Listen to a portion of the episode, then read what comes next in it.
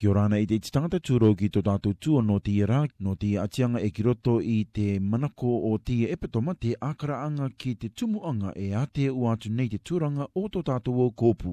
Te kake nei ki runga i Aotearea nei te maki matū te kāpiki e te reo engareti e ko te obesity. Ko te tū ai nei o te oraanga, te aorangi, te kōpū tangata koi e te reo engareti e ko te lifestyle related environmental e te genetic te tumu maata me ko te kapitipiti anga mai i te iau tumuanga e toru te taiku i ake nei.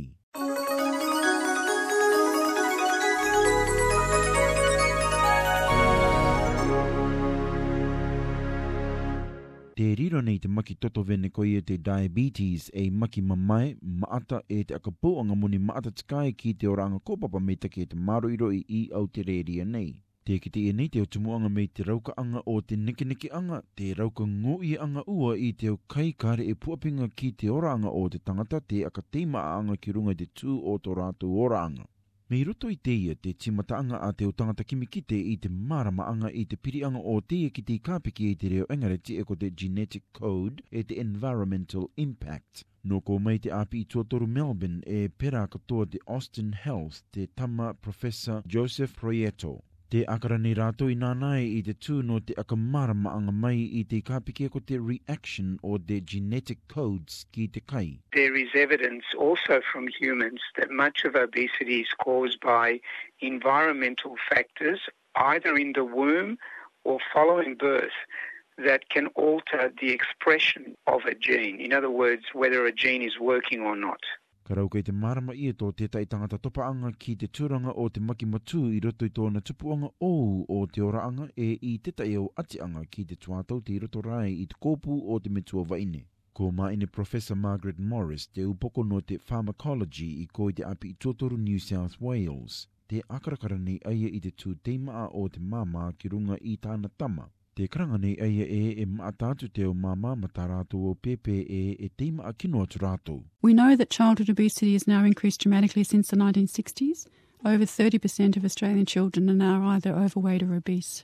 During that same window, mothers have become heavier. So now more than 40% of Australian women are reaching pregnancy either overweight or obese. And that's a new phenomenon. It really didn't happen two generations ago.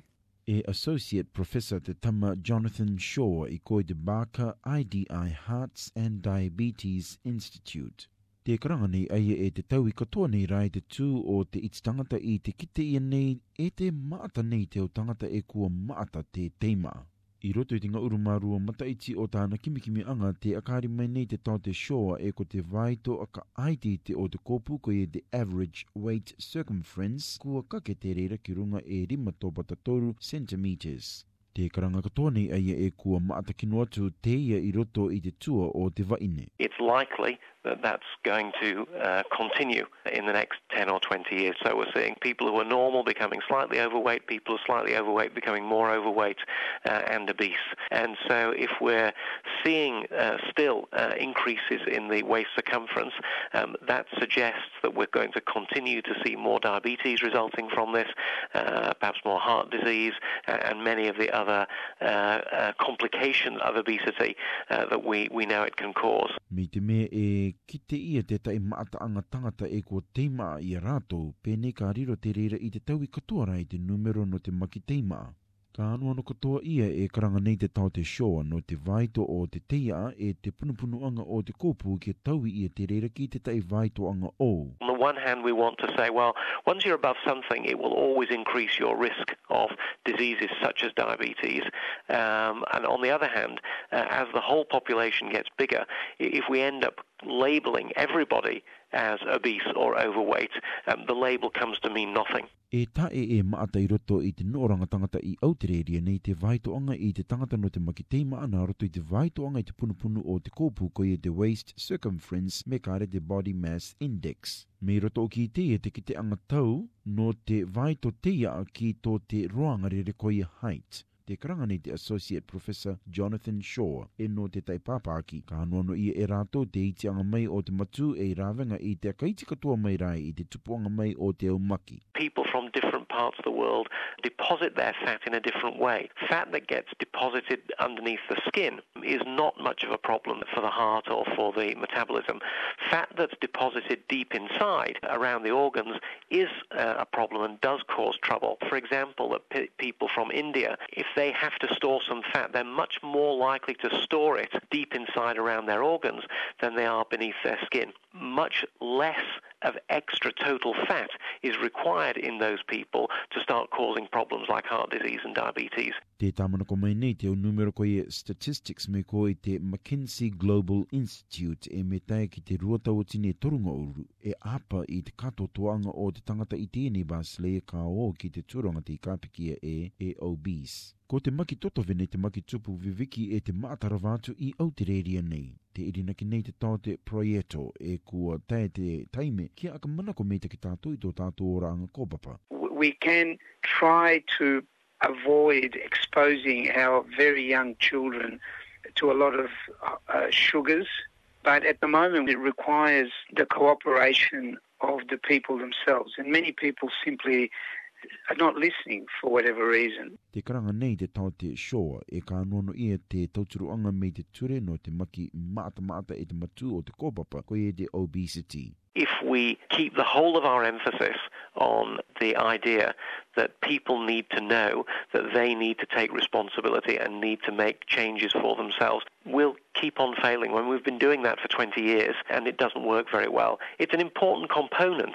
We need to do things at a societal level, at a population level, things related to taxation. We need to find ways of pricing food so that healthy foods are the, the cheapest and the easiest rather than unhealthy foods being the cheapest and the easiest. E akara anga meta ki rata Professor Morris e akamana ko nei te tū o tō tātou e te ora anga kōpapa i te tuatauka aere i a e kimua. Te tāmana ko meni aia i te wakatanotano anga meta ki no te tū o te kai e pera te akaitai tānga ua ua e rāwenga i te autu ki runga ki te maki obesity. At any time of your life, you can improve your health. So, if you had a past where there was an unhealthy element or if your parents were obese, you can still change your health today. What you do today in terms of your diet and exercise can have a big impact. And our studies show that very clearly. Nā roto i te utua a te utangata tātakitai, ma te o akarakaraanga me te tua o te kite e te marama. Ki roto i tā te SBS au aka putuputuanga tua aka maramaanga e toru koe te three-part documentary series The Obesity Myth. Te ui tae e anga i tō tātou marama kore no te maki obesity. Te aru nei te a ka putuanga tua a ka marama anga i te anga anga tā te Austin Health i Melbourne nei. E rave nei no te maki pete pete ma tū mātama ata o te kōpapa tangata koe te obesity e e a ka pirianga te rere ki te tū o te tangata ki te tūranga tika e te kāpiki e te reo engareti e ko te genetics ko akamata te e te pō muni te rā ā o te petema ki runga i te SBS. Ko tata e te tūno tātou e Olga Klipova.